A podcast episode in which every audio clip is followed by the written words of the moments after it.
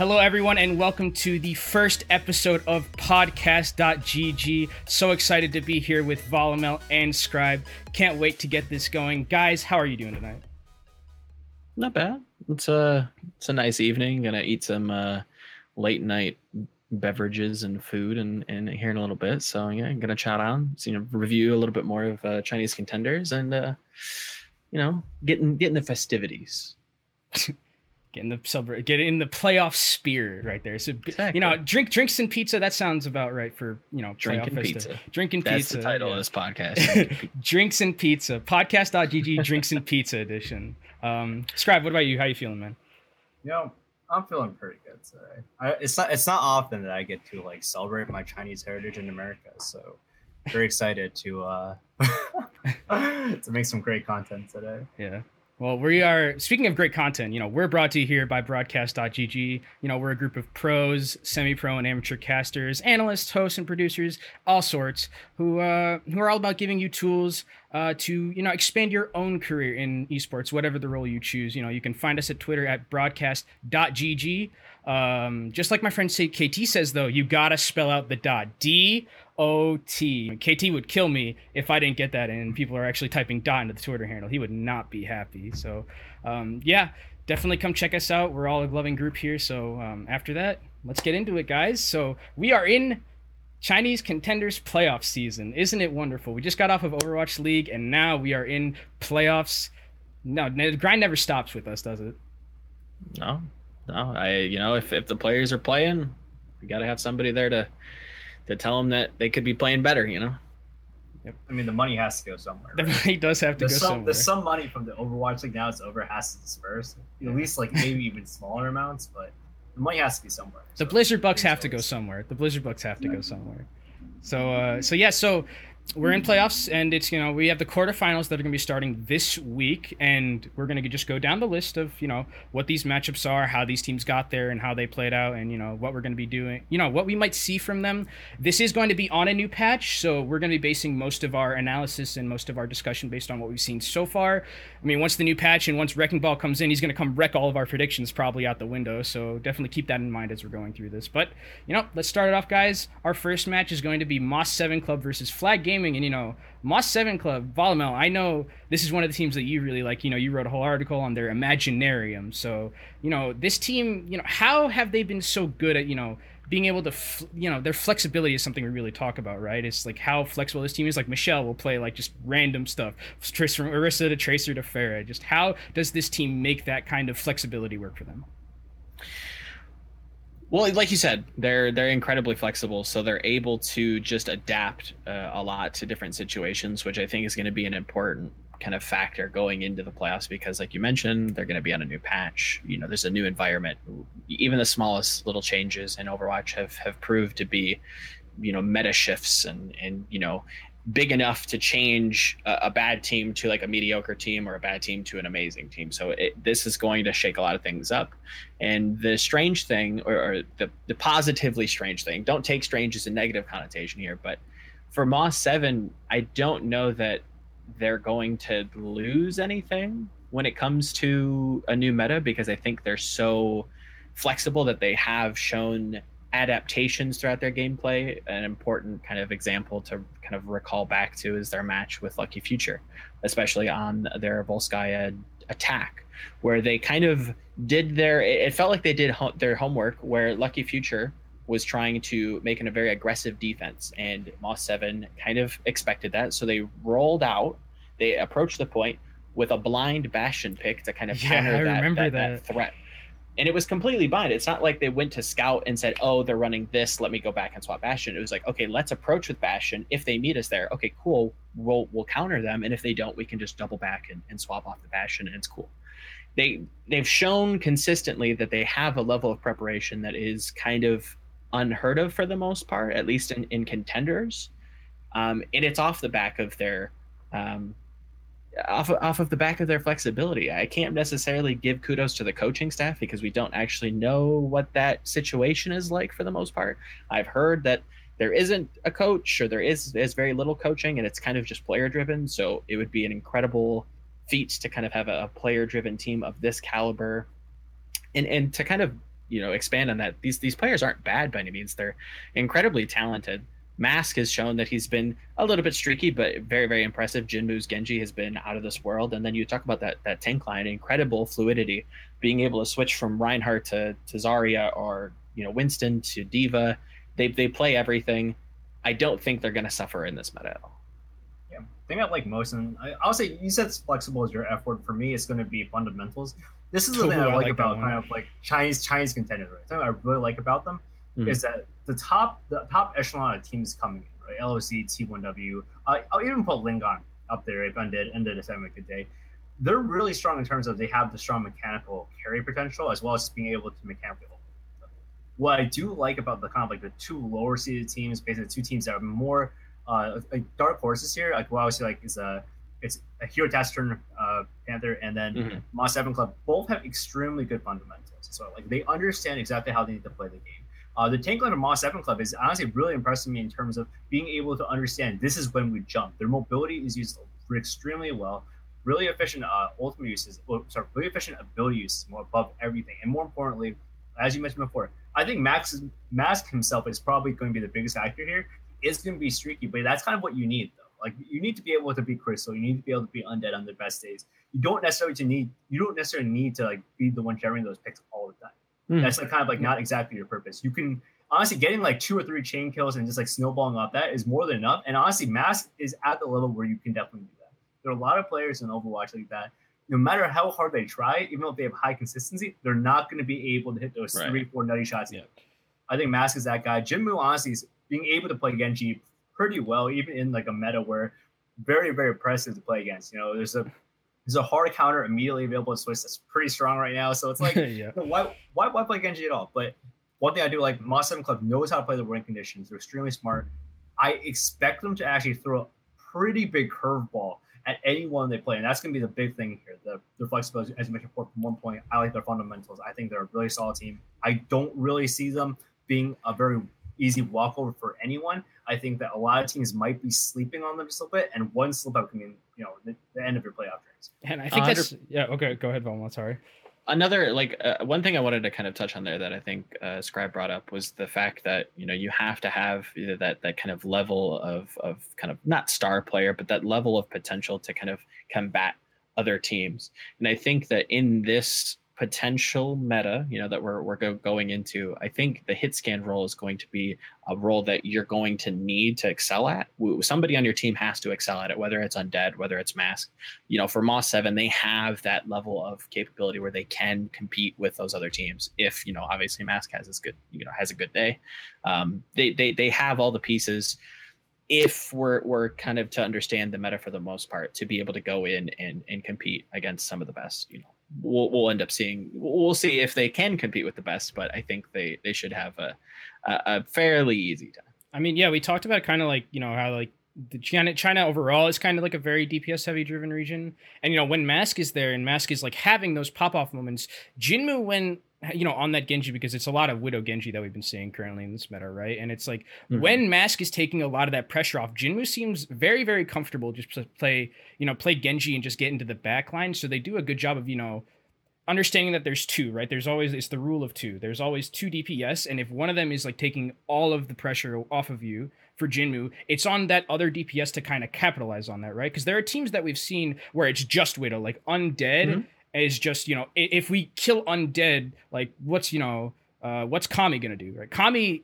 is like has sometimes not had that ability to have that you know pseudo carry potential like the second carry potential right? It's kind of like you need your mario you need your luigi to your mario you need your you know Pippen to your 100%. jordan right? You need that other player and i think jinmu has shown throughout the season that he can he has those flashes of being able to be that player to kind of ease the load off of mask's back well, it's it's not just about having the two DPS. I think you know this meta in particular throughout the regular season, you started to see kind of the I think Scribe kind of coined this term, especially transitioning in Overwatch, that kind of feed the puppy mentality, where it's like, okay, we're just gonna protect our Widow, we're gonna just gonna protect our Hanzo, and I think that's kind of been a little bit more prevalent as the season has continued, where it's like, okay, Jinmu, you're on certain maps, mind you we're just gonna you're gonna put you on brig and you're just gonna kind of guard mask or you know you're just gonna guard undead Can, will that continue it's it's difficult to say but to, to kind of touch on your point it is about having two DPS, but it's about having that kind of secondary DPS able to flex off and take less of like a spotlight, less of a star role, and be able Mhm. to you kind of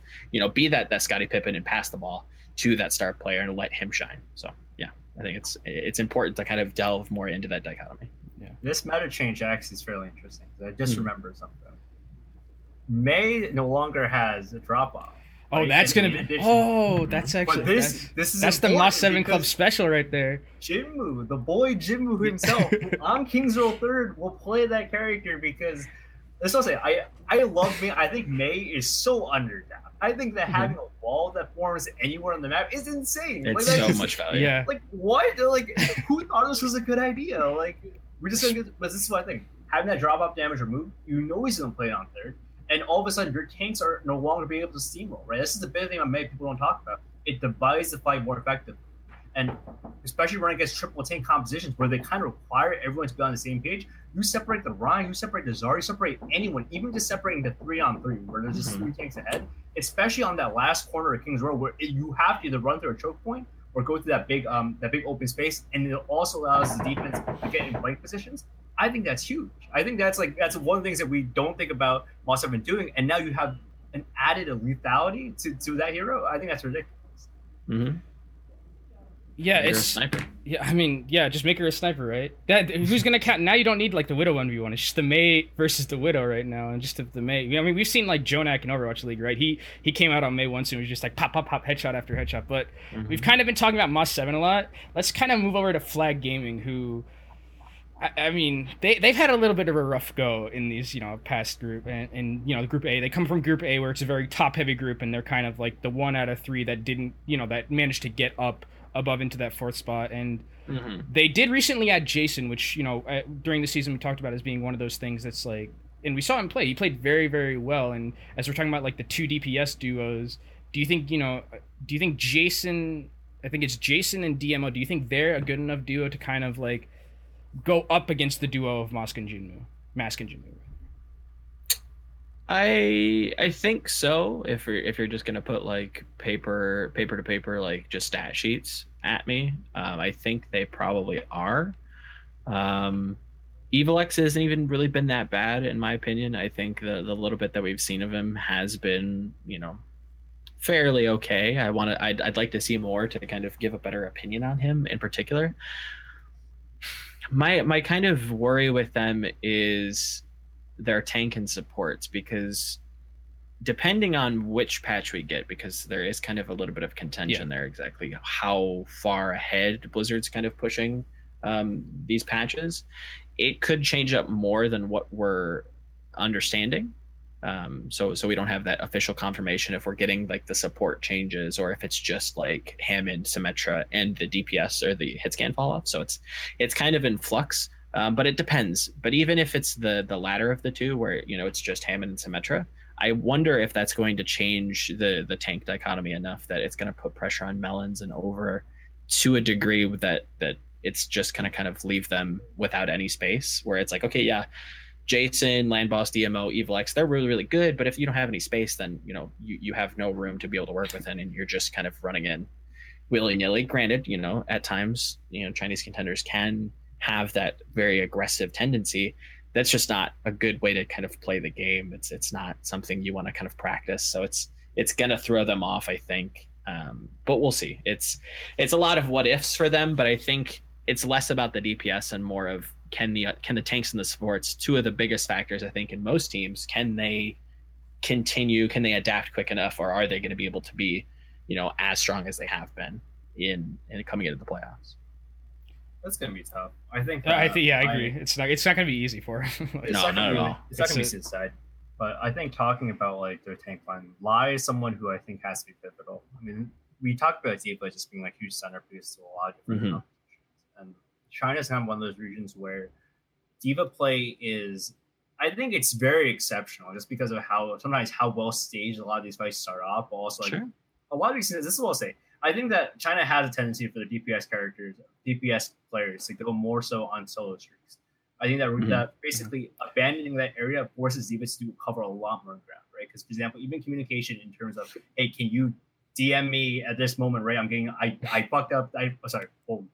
No, I messed up that dive, right? You know, I messed up that. Let's uh, can you come in and make sure I don't die, right? Right. And I, I think that communication is important, but more so like the enemy tank guns are going to play super aggressive as well, and they're going to play hyper aggressive on you. They recognize that you know your DPS isn't really doing damage. They're not scared. The moment that there's no damage remaining, and they kind of like are centered on like, okay, like we're, we're not dying, our shows aren't going down. Let's just push ahead. I think you immediately have to react there. I see there's so many instances where sometimes a Chinese like you know DPS player will go flank, and then his team just gets engaged on, it, and he does maybe like one or two kills in the back. yeah. that happens enough. So it's like for me, my worry about this is basically flag gaming needs to kind of shift their dependence. They need to make sure that you know Jason has to get those resources in order to start popping up. But DMO himself, he can't play nearly as aggressive, and more importantly, I think Lai and Over, they're gonna be the big chopping blocks here. I think Lai has to has so much more responsibility than, and he's gonna be pressured. I think You- that Moss Evans is gonna 100 percent pressure him. You bring up a good point, especially when you talk about like the DPS players going on these very long flanks. That's mm-hmm. exactly what we've seen from Jason, especially on Yeah. Genji. I can bring up, you know, multiple issues on King's Row where he's just going these massive flanks and they dive really well together, but it's to bring up Scribe's F word. It's the fundamentals. It's, you know, keeping that positioning tight. If you want to go for those D flanks, that's fine, but you have to make sure that you have some sort of advantage elsewhere. So if you go on a deep flank, do you have a support advantage? Do you think at least you have a support advantage? I know it's a little bit difficult to kind of track these alts, but you know those are those are the things that's going to push you deeper into the playoffs than other than these other teams. You know, it's that that little edge up that you have over these teams. So it's positioning. It's about those fundamentals. That's what's going to make the difference here when it comes for flag gaming. Keeping keeping your D.Va, you know, in range of being able to to blanket other people, to be able to dive aggressively if need be, if there's an opportunity. That's that's the question that Flag has to answer. And if they can, it could be closer. But if they can't, I think Moss Seven is probably gonna just outflex them. They're gonna throw curveballs. They're gonna throw, you know, just standard fast, just a fastball. It's they've they've got a lot of change up to them. I, I don't see Flag in that same vein have that, that kind of breadth of gameplay. And when you're going up against like curveballs like that, you kind of it, it's okay to sometimes have that mentality of like, oh, I can you know maybe get a flank in like one v six. But if you're going up against like a complete curveball, like they're bringing out like this Bastion comp that they're you know we talked Mhm. about on Volskaya one, that's a that's a moment where you need to be completely coordinated as a team, right? That can't ha- you can't have Jason like just somewhere else on the map trying to get kills. No, you need to all like understand. We need the only way that we beat this is if we beat this together and we're all coordinated. So that's something that I worry about for Flag is just their ability to coordinate to beat Moss 7. Because we've seen sometimes with Moss 7 Club, if the other team against them is coordinated enough to, you know, counter what they're doing, then it kind of just falls apart a little bit for them because they can get downloaded slightly. I just want I don't know if Flag has the capability to do like to do that really to just get, kind of just meld together as a team to deal with what Moss 7 Club is we're going to bring to the table. Yeah, so I, I do want to give you guys a hypothetical because this is something I was just thinking about a little more. Mhm. Let's say hypothetically, right? Moss Evans' big answer here, right? And this is going to be the big matchup, I think, is going to be the Jason versus uh, Mask matchup. If Mask starts winning that matchup hardcore, and I, I mean like basically like, I mean like hard tilt, like, like Jason Sure. just never never touches like Yeah. Widow again. And let's say DMO is also getting shut down because this, this is kind of the thing, right?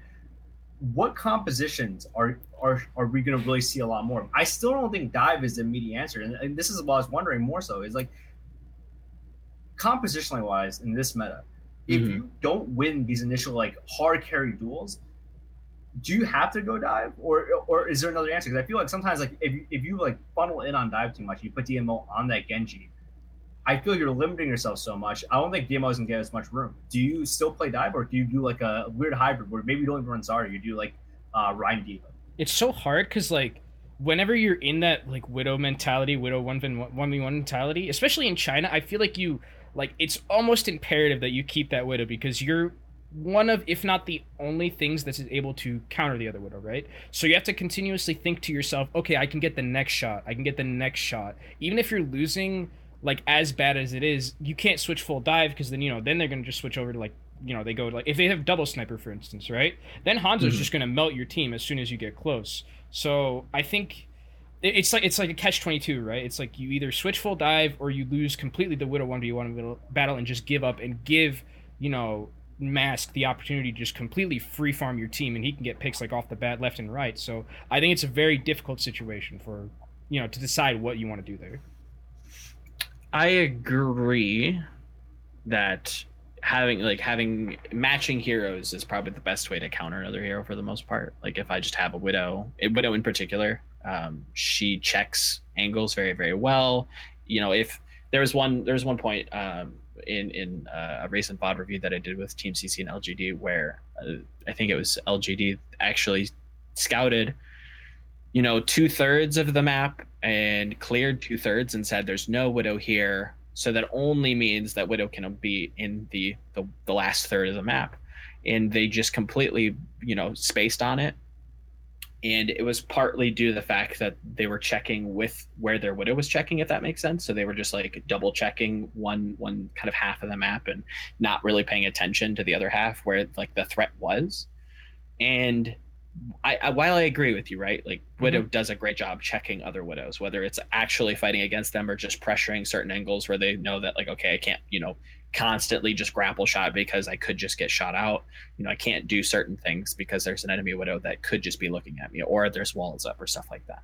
Um, now, because we know that we are getting Hammond. I wonder if having a composition that's kind of like three tank Winston D.Va Hammond dive, if that's a little bit more mobility and a little bit more sticky kind of tanky pressure that you can kind of force a lot of movement from a Widowmaker that's going to make her either less good or just make her a lot more defensive in a sense where she can't take a lot of just very peaky shots. She has to play very, very tight around her grapple shot. I wonder if that's something that that teams are practicing can widows adapt to that massive amount of pressure that that, that their team is actually going to have to cover for as well? It it's it's a what if question um but yeah it's it's it's fun to think about right? It's fun to kind of theory craft and and uh, yeah. ponder it's fun, it's fun to ponder. That's that's kind of what we're here for. So um, you, you know, let's segue off. You were mentioning Team CC. They're actually the next matchup we have. So they're going to be facing, I believe it's going to be T1W Esports Club. So mm-hmm. a closer match, I would say, between these two than what we're going to probably see from Moss Seven Club versus Flag Gaming. Yeah, probably. But yeah. so Team CC, Shanghai Dragons Academy team. There's a lot of you know kind of pressure. I want to say there. It's like they're mm-hmm. the academy team. You know, they should be. You know, they should be here. It's kind of like they should be here, even though they took a little bit of a long way to get here. They should definitely be in the playoffs here. And T1W, interesting team. It's kind of like Group A. It's it's very like you know T1W has beat has lost to LinGan and Lucky Future Zenith, but they beaten everyone under them. And it's kind of like that with like it's kind of that like do we know how good T1W is because T1W is the only team this season to take a map off of Lucky Future Zenith. No other team has taken a map off of them, so they definitely have that going for them. But I'm interested mm-hmm. to see how you guys think, you know, T1W is going to be facing off against Team CC. My boy, more Morlan Ron, dude. Morlan Ron. Guy, this guy's actually insane. Like, like his he's okay, fair like, as nuts. Like, actually. But this is what I'll say. I I overrate this guy because I think this guy is like, he's either the smartest person in the world or he's like the kind of guy like that like just says, "Oh, this will work. I'll do this. And then your team is just like, all right, like I don't know, dude. Like you're not playing fair, so we'll like, build around you. Carrying, like we're basically. basically carrying you anyway. So just go do your thing. And he gets like two mm. kills. It's like, oh, that's insane. I think that T1W has the has the ability, I think, to just completely just one side one side dominate this game. I think that Crystal is someone who I like watching a lot. I think has extremely high potential, but the amount of room and respect that he's going to receive is mm going mm-hmm. to be huge. I think Molaron, if he's able to, you know, use that attention that Crystal's going to get, because this meta, especially since let's say hit scan changes do go through, right? Yeah. Crystal's lethal. Like it, it's just yeah. like you don't want to see you don't want to see that McCree either. Like now you don't want to see Soldier either. You know you, he does run both at times. Molaron also now has like you know the ability to potentially run a Soldier. I don't know if he does. He's run Sombra, he runs Tracer already. We've seen that run on top of the Pharah. I think if he gets enough attention, he's able to space correctly. I think he could definitely take over his game. I think that Pharah is one of these heroes that even if you have like a large hit, hit scan presence, I don't know if you're willing to commit that many resources to that. Because there's a possibility he just does nothing entire game and you just wasted. You you spent the entire game looking at him and did you did nothing, right? While you're looking at him, Crystal went and stole your girl. Like that's about it. like, but I think that in those situations where he's able to get room, he's able to do something a little innovative, maybe add a little bit of that spice to the equation. Mm-hmm. I think mm-hmm. he's gonna he's gonna pop off, and, and, this is like I think what T1W is really hoping for. And you mentioned innovation there, and you know, while we talk about Moss 7 Club and they're so crazy, they've got fluid tanks and their DPS can play everything under the sun and they've got Mei strats and Bastion strats. That's cool. But have you ever seen a team run four DPS and two supports before? Because T1W does They that. did on constantly Oasis, yes. And that's something that is I feel like as a as a branch strategy from like the triple DPS kind of Korean style, specifically on uh, City Center, where you put your soldier on the high ground and there's just enough pressure that you can kind of out damage their healing. But it's about their their kind of unorthodox style that's very similar to Moss 7 that I think again this team could have a, a great potential leading into like a new meta where they they're they're cool with playing very you know different styles and they can play all kinds of different stuff. So they're they're comfortable in that scenario where they don't have to have very rigid strategies. They can they're they're fun, they're creative, they can do those different things. And I and I love exactly what you're saying when it came to Crystal because when we look at China historically, espe- specifically in Overwatch, they're very hit scan favored. You look at Undead, you look at Diya, those are even some other Shanghai players. They're very keen to just you know default to McCree. Like it, when in doubt, we'll we'll just you know safe Undead does that a lot. Yeah, Undead. Exactly. So if that's going to be, you know, a more meta situation and a more meta pick, you could see Crystal bring that out. You could see like a double hit scan meta start to develop. And I think that T1W actually has a great foot forward if that's going to be the case, where you could run Crystal on all of the hit scan and he'd probably be pretty good. I'm sure Molan Run can at least play soldier. And in that scenario, you have the pieces to move forward. They've got a good tank line, they've got good supports. I think Silver 3, hopefully I'm not, yes, Silver 3 and unhappy. I've heard very, very good things. They've looked very tight when I've watched and seen a little bit of their their play. They they're- dive well. They protect their backline pretty well. Everything looks green for T1W, while Team CC looks Dr. Jekyll and Mr. Hyde. shady. Yeah, not not uh, the most consistent team in the world for uh, pretty obvious reasons, I'd say. So I mean, so This Team is- CC, all right, dude, Team CC lost to Lucky Future Zenith, or Lucky Future rather. Lucky Future Zenith would Yes. be a good loss. They lost to Lucky Future, and Lucky Future is not a loss that you probably want to have on your record because Lucky Future has just been kind of like a mess this entire season.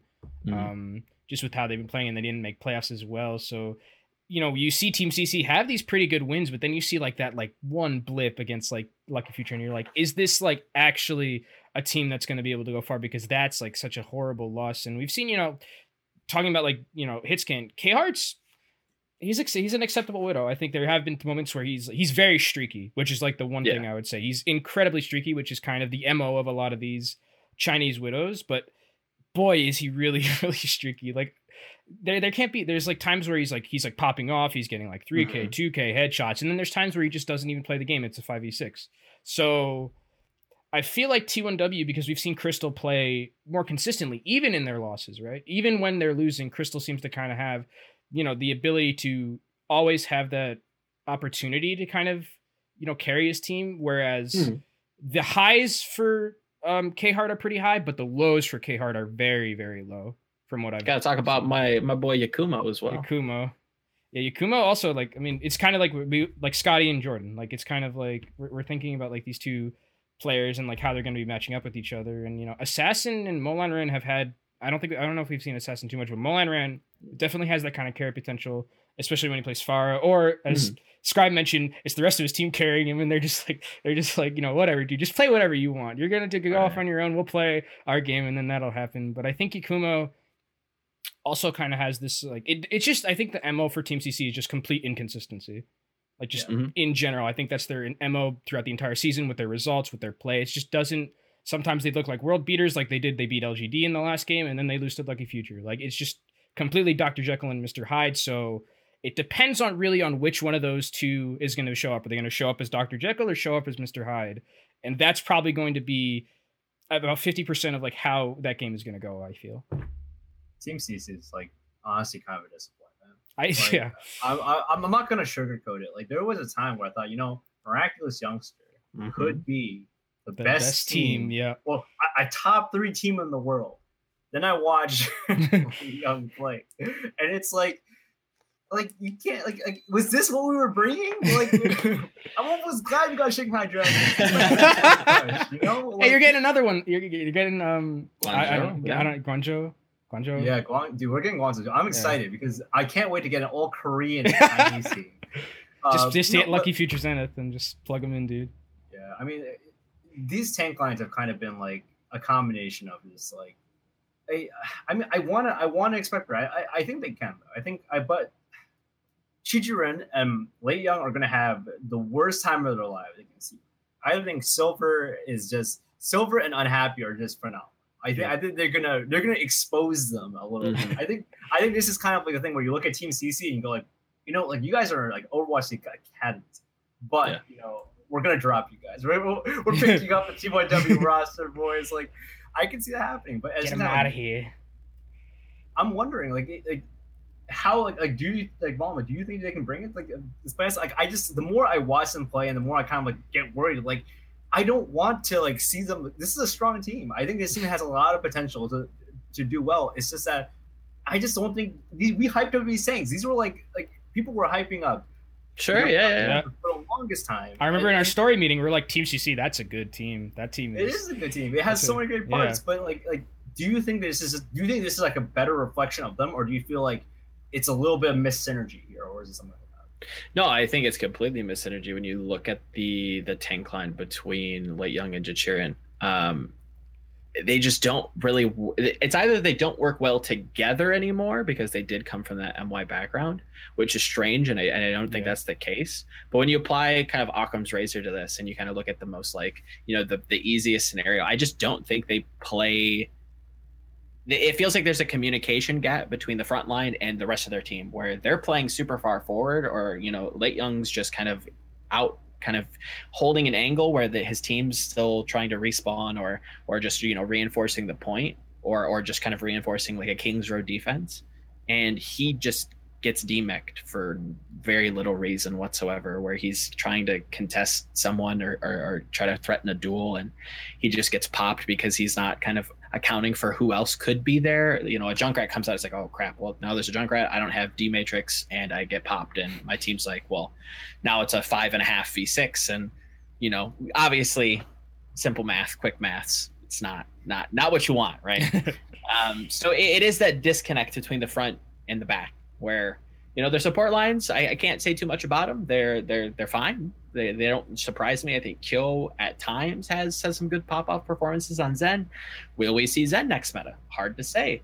Um, if we do, they they have they have some good foundation, but when everything kind of comes together, Late Young doesn't look great on anything but Zarya.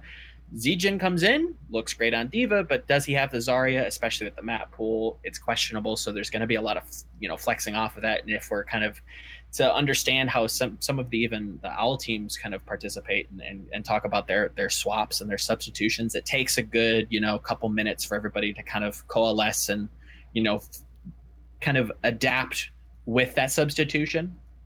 So I can't imagine that an academy team in contenders doesn't have those same issues. And then you look at the the DPS line. I think K Hart's fine. I think he's a fairly decent widow. He's got a good hit scan. I'm sure he can have you know stand up performances on McCree if that becomes very prevalent. And then there's Yakumo. Um, he looks better when he's playing Brig. Like they've they've started to incorporate Brig into that composition a little bit more. Um, but outside of that, it's a little rough. It's very spotty from him. Um, his Genji at times can be very um, headstrong, very optimistic, a little bit greedy, where he's like, "Oh, three or four v six, time to pop blade." Into gets no dying. one. Gets no one. Exactly, or or tries to jump in with barrage, and it, it's it's really not trading effectively. So it's it's a lot of things going wrong for Team CC, but the good, I guess, if you're going to take a silver lining from that statement, they at least know what they can work on, and maybe they have that time to kind of turn it around. But it, it- you're you're facing a team that has a very clear game plan. They've they've they've done very well so far. They've like you said, they've done very well against what could be the best team in the league. It, it's going to be a tough ask for me to say that Team C does incredibly well here, but uh, you know, patches are patches. Things happen, so it, it's not out of the realm. I'd say like 65-35 T1W, but you know that doesn't mean that Team CC can't you know roll the 35 And speaking, I- oh yeah, go ahead. So well, one, Yeah, one more about thing. Yeah, I mean, I was actually going to review that because because we talked about how he sometimes pulls blades in like inopportune situations, and this has Mhm. happened with a lot of Chinese teams. I feel Yeah. they all Yeah. they all when they're Off they cooldown. recognize yeah exactly they recognize how strong their their, their ultimates are. They recognize that the game there's a potential game changing like situation where you wipe three. And I wonder if that's actually something that I want Yakumo to do a little more against T1W. T1W Mm. is going to apply a lot of pressure to their tanks, but Mm. if you kind of force them to respect that it's going to come out, where they, where they can't guarantee that, like, man, if we, if we go too deep here, you know, like Yakumo is just going to come out of nowhere. You know, like Mhm. like barrage our backline. Like, there's no reason why. It seems like already like two people are dead. You know, they're backing off. He just comes out of nowhere and turns that fight. I wonder if that's something that's going to shift T1W off because T1W I think has a very specific game plan. I think Mo Lanran specifically has very specific game plans he operates on. I think that Mhm. he's Yeah. not someone who he's not like he's not like oh random, but when he does something like even if it's weird, he, he kind of has a purpose. He's like I'm gonna time this with with this this other movement here.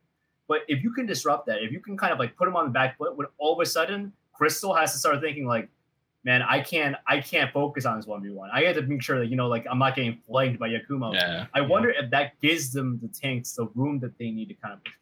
and operate. No, yeah, I, I, I like that a lot. You know, kind of throw down the gauntlet and mm-hmm. and really contest them. Don't try to to conform to whatever kind of play style that that T1W is going to be forcing on you. No, I, I think that's a that's a good I, that's a good way that Team CC could squeak in some some momentum and and maybe potentially ride that into the semifinals. That's that's definitely a way they could do it. I think that's that's pretty astute.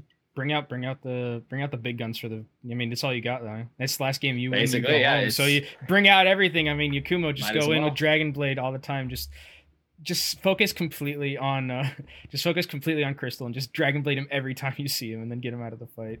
Um Mm. but speaking of the best team in the league, Lucky Future Zenith is next. And Lucky Future Zenith is taking on Hero Taster and Panther.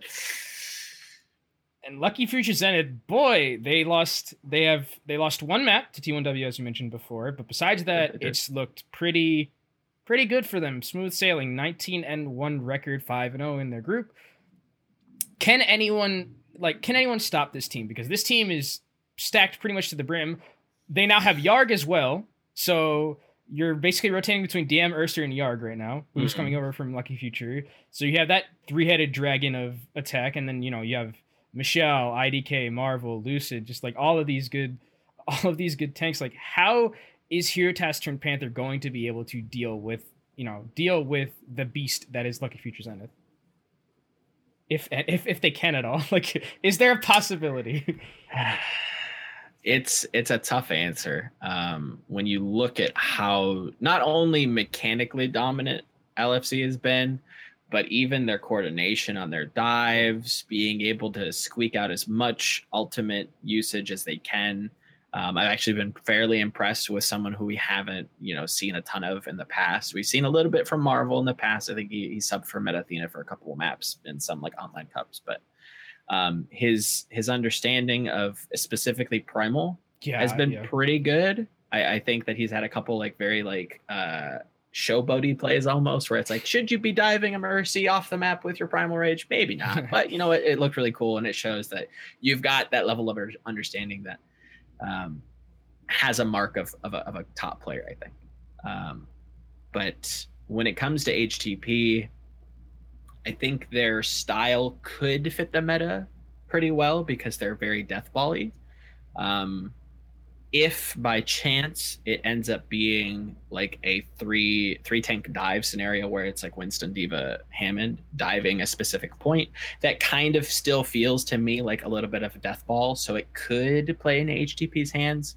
They've got some very cute set plays. I think they were the team that ended up, you know, capturing a Genji in the Volskaya B closet and just kind of keeping him in there and then using self-destruct and like wiped like half their team. Like it was it was like these these Oh, cute yeah. little set plays. They they throw D.Va bomb into odd scenarios. Like they've got a couple they've got threats. I just don't know if those threats will be able to transition into this next patch. Um, but i it, it's difficult to say that that's gonna you know catch lucky future zenith off guard. Like they've, they've got you know coaching staff out the wazoo they they look to be pretty prepared in every single match they've played throughout the regular season. I, I wouldn't be surprised if they're not prepared for any cute tricks that HTP's got for them.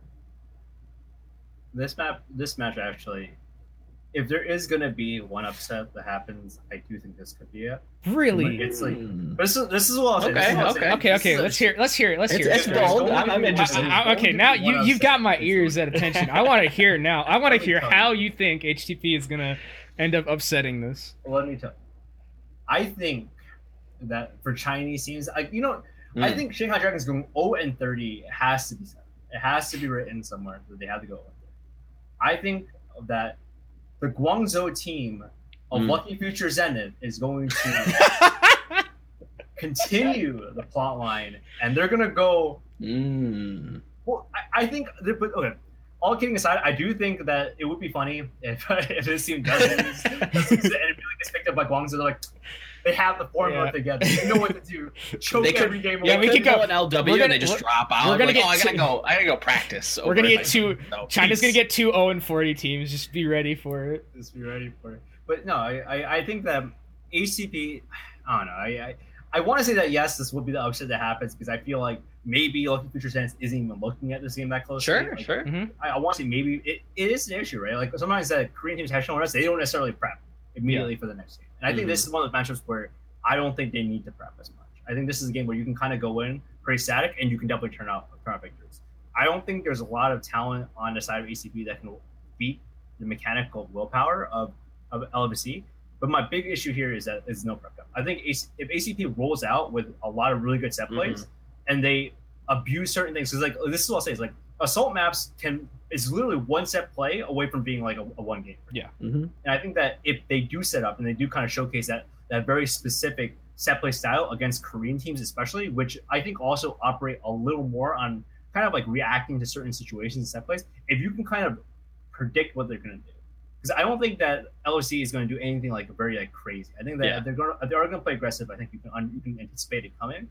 If ACP spends a lot of time preparing for this matchup and they drop specific set plays that are going to catch out specific like avenues of the team, I want to see that, for example, punishing Marvel a little more, right? Catching out DM or Urster, right? Specifically one or the other, and just try to like take that advantage with you.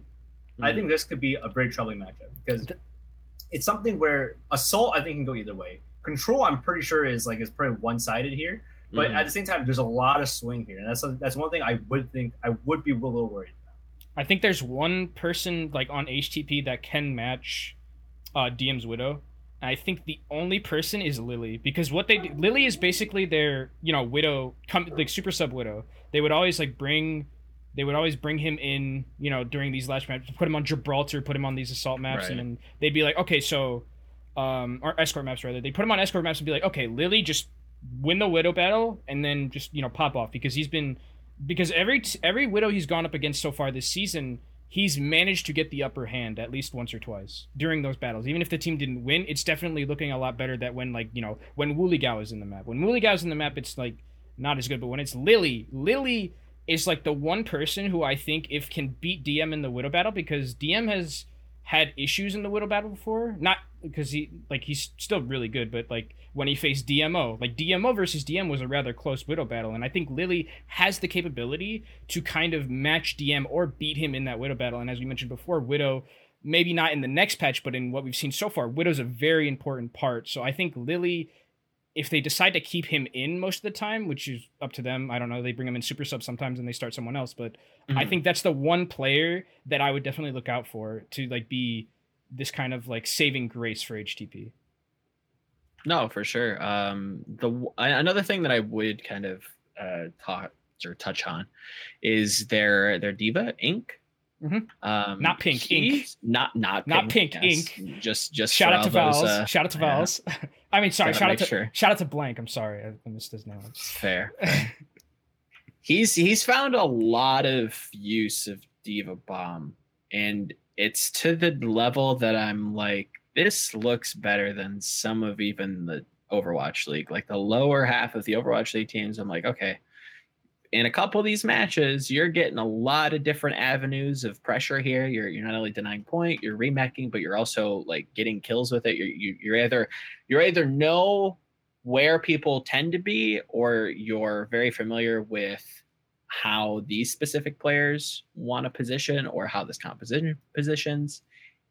I think he if he continues and if D.Va is, you know, in the meta next, you know, next patch, um, he's going to bring a lot of value with that ultimate. Whereas, you know, there are there are a lot of teams that just kind of struggle to find value at that ultimate and use it in a very kind of throwaway fashion where I think HTP do really well around D.Va Bomb. They play around it really well. So if if I think it's it's to, to touch on what Scribe said as well, it's about kind of building momentum on maps that aren't controlled because it's going to be very difficult for them to be able to brawl as well as LFZ tends to, just based on pure mechanics. So if they can start to win an early map that isn't control and really start to not get emotional, but I think if if you are going to get emotional, that should be the map to kind of really big up your momentum, big up your confidence that you can beat the best team in the league and continue rolling from there.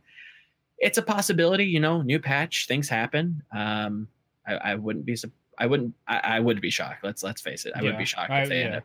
But it'd be probably uh, the biggest upset, probably maybe of contenders. At least this, yeah, at least this possibly. Season possibly. Yeah, so yeah, it's it's a hard ask, but it, it, it's a possibility. I don't think when you have a, a, a, situation like this where nobody's really that prepared, you don't have a ton of official matches. Um, I don't think I can be. I, I don't think I could weight anybody outside of like 20%. So it's again, it's, it feels like a 70 30 for me, where it's like LFZ should be the clear favorites, but because of the situation and, you know, the, the, the way, the lay of the land, there's, there's room for upsets because of just, you know, how the patch is laying out. So it, it, it could happen. Could happen. It could happen. So, uh, going into our last game, we have another Chinese team kill. We have LGD versus uh, LinGan Esports, who um, LinGan, you spelled it wrong. We have shirts now, actually, if you want to like learn how to spell it correctly. We have the correct spelling, but uh, LGD versus LinGan Esports. So LinGan Esports, as we know, kind of this team where it's like, hey, Undead is on our team. Let's just have Undead carry us, and if he doesn't, what what can you do? And then we have LGD, who is who was second place, I believe, last season contenders mm-hmm, for mm-hmm. in the finals. Close, I think it was a five game set, and yep. you know, kind of like this super team. I want to say they're, they're just a very good team, just a very super team. Super team. I don't. Super team might be going too far, but they definitely have their place in you know Chinese contenders. That's Sure, yeah, yeah, no, yeah. They're, they're contenders viable. They're, they're definitely, you know, contenders for the Overwatch League, without a doubt. Uh, they belong here. They don't. They're they're not a releg you know a, a relegation team. Um, this but one they are also kind of inconsistent a little bit. Yeah, they they feel like the top end of Team CC to me, where it's like they look like Team CC on a very very good day at times, and then on the back end it's like what's happening here, and I think a lot of it ends up coming from their support line. I've been pretty public around Only how wish how how not much of a fan I am of Only Wishes positioning on Mercy. That's a good um, way to put it. I like that. But depending on what happens, maybe we can get a you know maybe it's a, a, slight buff to LGD that Only Wish doesn't have to play Mercy anymore, and he can play other things, and maybe he's better at those things. So it's it's it's definitely potential there. Another thing, you know, LGD very very front line.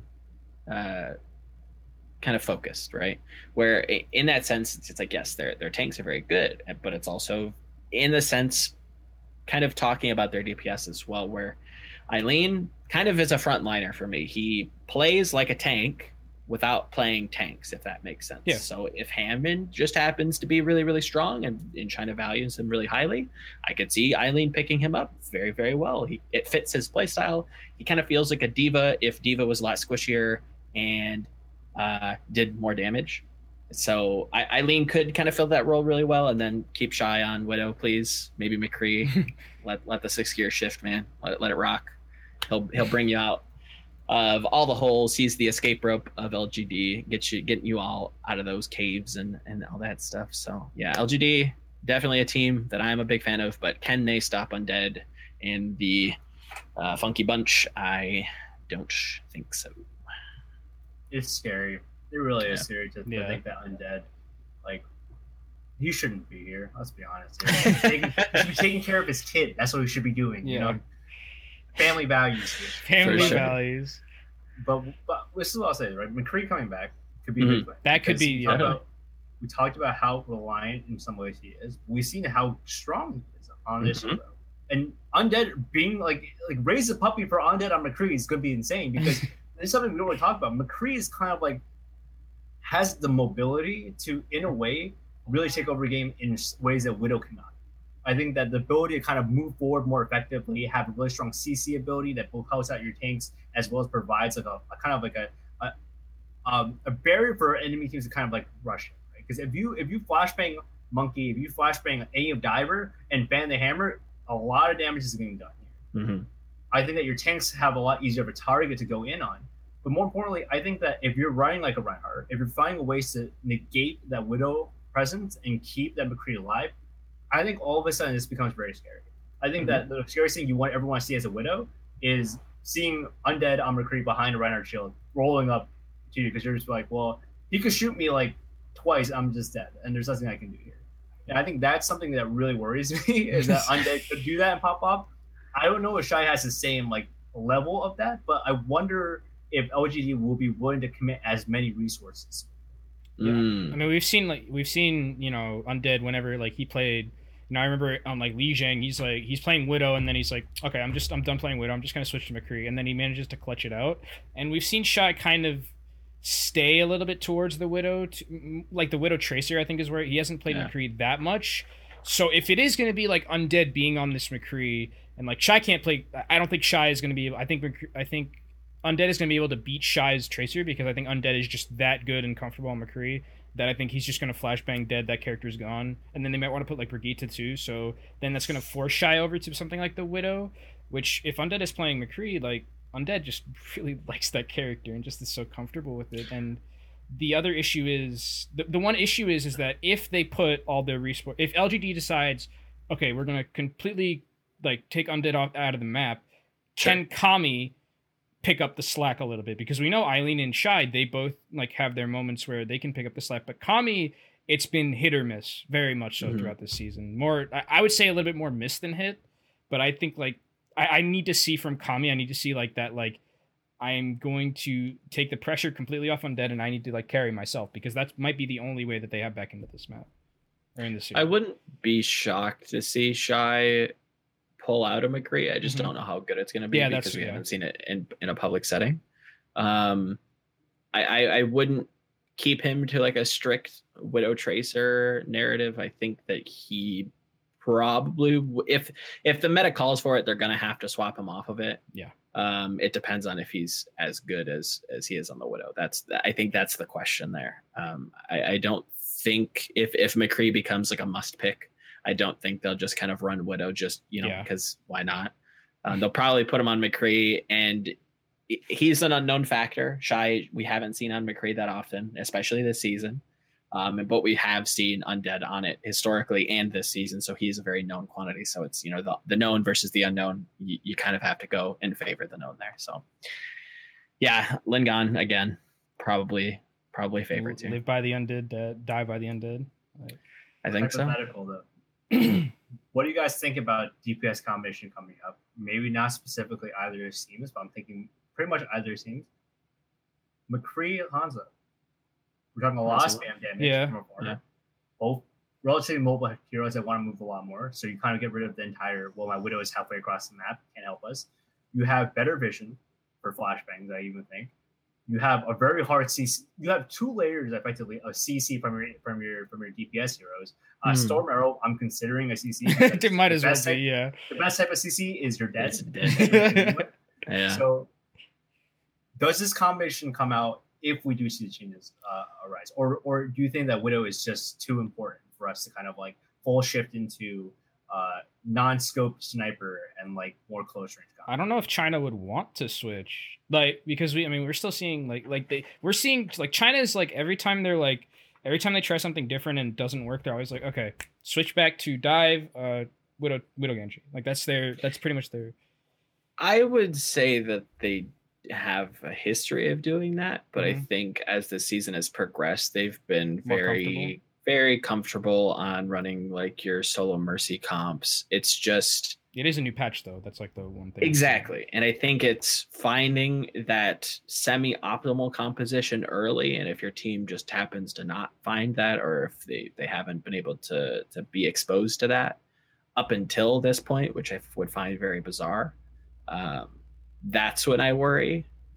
But you should have a good idea what you want to run, what other teams are running, just the way that esports, you know, teams kind of practice. They just practice against their their opponents, whether it be further down the line or normally they they they do a pretty good job of not practicing their opponent they're playing next week, but you know they they they have a good read on on it's on the meta because they're practicing against their opponents, so they they always bring out fairly similar compositions. Everybody has a style.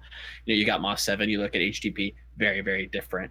Um, but I think for the most part, uh, whatever we do see should be similar across the board, and then we'll start to see adaptations throughout the rest of the playoffs. Um, to Scribe's point, will we see McCree? Hanzo. McCree Hanzo. Um, Why not at that I, point? I don't know. It it, it It's- makes sense with the map pools Yeah. Because you have some, some fairly tanky maps. So I could see like a Rein or maybe even a Orisa, like a Orisa Hog, like super pick oriented comp where it's like we're going for halt hook combos. We're, we're defending the back line with the, the tank or with the flashbang. We have Hanzo for poke. We have halt drag. We have a ton of different ways to synergize around that. So it's going to be like a very slow, methodical siege style. I could see that. I could see, you know, skipping the Orisa, going with the Rein Zarya with Hanzo McCree. I could see that. Um, I guess my qu- my my rebuttal back was, what supports do you think are going to be? Did, does do you think if if this changes things, what sup- what if any changes happen to the support meta? Do you do you think we see a ton of mercy still? Uh, th- No. uh, I actually don't think we see Mercy at all. do you I think think- resurrection is that like? I think resurrection is like it's like one of those things where I think that's like the reason that character is stuck around.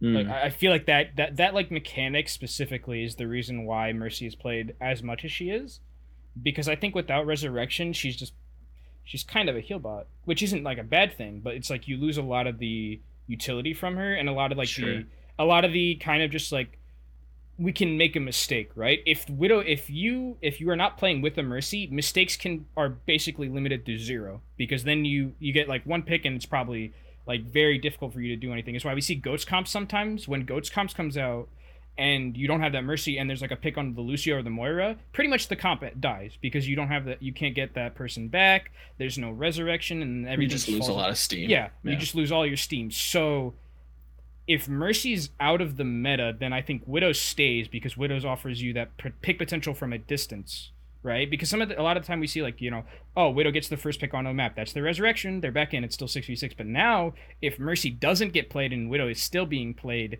then you don't have the resurrection, and Widow can just completely pop off and just destroy teams easier mm-hmm. than it was before. I wonder if you actually go greedier there. And that's kind of like I, I was wondering. I was thinking about this. Why not go back to the old, the tried and true Zen Lucio combination? no, the big reason why I, I wonder if this would work is mainly because the way I'm thinking crafting, right? Mhm. Mercy is good in the fact that, like, yes, you know, I, I think Res is good, and I think it's really good when your team's more spaced out. I think that Mercy gets a lot of like one mobility from GA by, by your team being relatively spaced out. I think you get safer reses if your team is spaced out, just because if you do get a pick in the backline, she's able to move more effectively there. She's able to find a lot more corners. I think if you run kind of like more of that very like brawly kind of like shield, uh, shield battle, I think that you want want to activate your tank a little more. I think let's say you run like D.Va Rein as a combination Sure. there. Um, maybe like, Zarya is a good combination. I think for like then for setting up specific uh, government searches. But I feel like you want to compensate for like a lot of other factors also. Like for example, uh, you want to compensate for a fact like I say we're running Zarya, how to really contest Widow very effectively. Sure. I think sure, that sure. like Hanzo and McCree should be able to, but let's say if, you know you just have that terrible matchup where you just it's a long sight line, you really can't break it as well. Uh, you need ways to kind of like get your team in through chokeholds a lot safer. Um, but using kind of like the Reinhardt and D.Va and using the Lucio Morta as a, as a, as a movement ability, I think you're Mhm. going to win a lot of spam battles. You're going to get a lot of great picks with the, with Discord orb, and more importantly, you kind of cycle through a lot of ultimates a lot better with the with the knowledge your team is extremely mobile.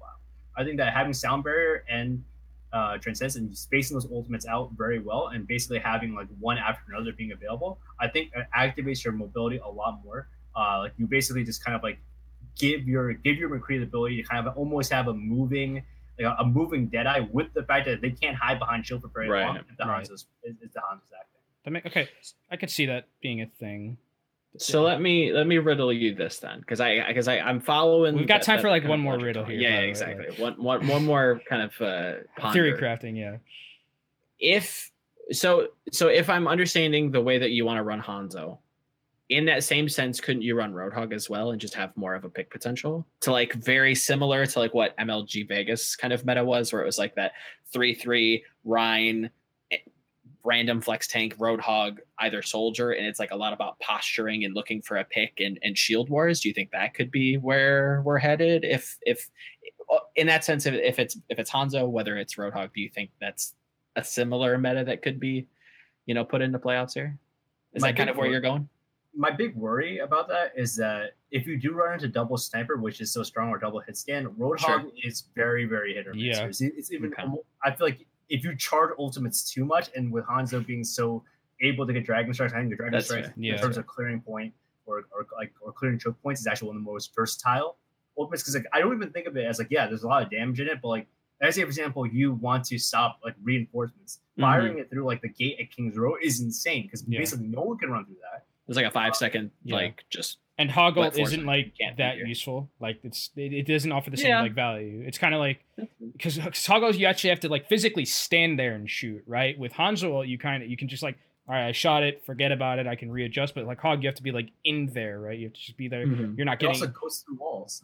Yeah, that's That's goes- yeah. So so so uh, I guess I guess ultimate like Scribe is saying I think Dragon Strike is a very very good ultimate especially with the charge rate and just yeah. with Yeah, Stormbow yeah. and I, I think that's a I think that's a pretty good point. But Mhm.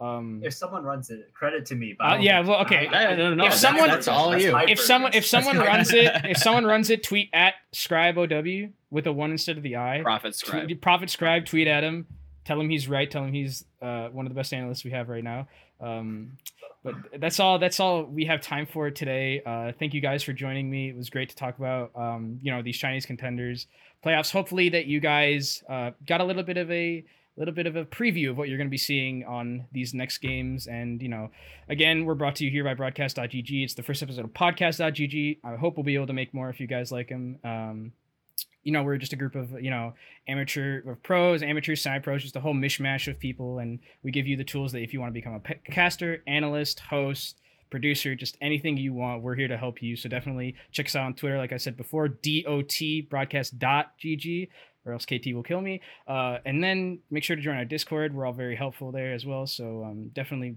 you know be there for that uh, just to give you the times for when these games are going to be on uh, when these games are going to be on broadcast.gg's twitch uh, we're going to have the first game at the quarterfinal game one is going to be at 5 uh, 5 a.m i think 5 a.m I would assume so. That's 5 a.m. EDT. Yeah, we've been waking season. up. Yeah, we've been waking up early in the morning. Uh, 5 a.m. EDT, and then the second game will be at 7 uh, a.m. EDT, and then the next day, same time. So Saturday and Sunday. Make sure to get here for those playoff games. It's going to be a great one. Um, thank you, Scribe and Valmo, for being here with me. I thought we had some really great discussion. It was really fun to Mm-hmm. talk to you guys about it. Uh, I can't wait to see what these playoffs are going to be holding. Do you guys have any clo- closing remarks?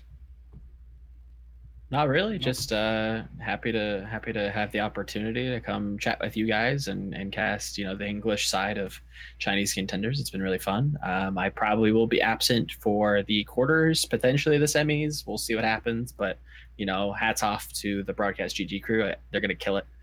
Definitely tune in. All that good stuff. I'm sure Scribe may or may not be on the desk. I'm not too sure about his availability. Go go out there. Go watch him. Yeah, I mean, I'm excited. I mean, this is it's obviously a lot of fun to cover Chinese Mm-hmm. contenders just because it's a region that I think has always been underrepresented in Overwatch. Definitely. I think that there's Yeah. been an over focus on Korean teams, but as you mentioned before, there's a lot of talent here, and I think that Korean teams are even recognizing this. I mean, this is kind of where the money is in uh, in esports. So, uh, Lucky Future Zen plotted this many many eons ahead. So uh, I can't wait to welcome our first Korean all Korean Chinese. I can't. Yeah, it's gonna be it's gonna be great to see. Um, so thank you guys for watching again. Uh, make sure to follow our Twitters. They're probably gonna be in the description of the video. Um, yeah, that's it. Thank you guys for watching, and uh, we'll see you next time on podcast.gg. Take care.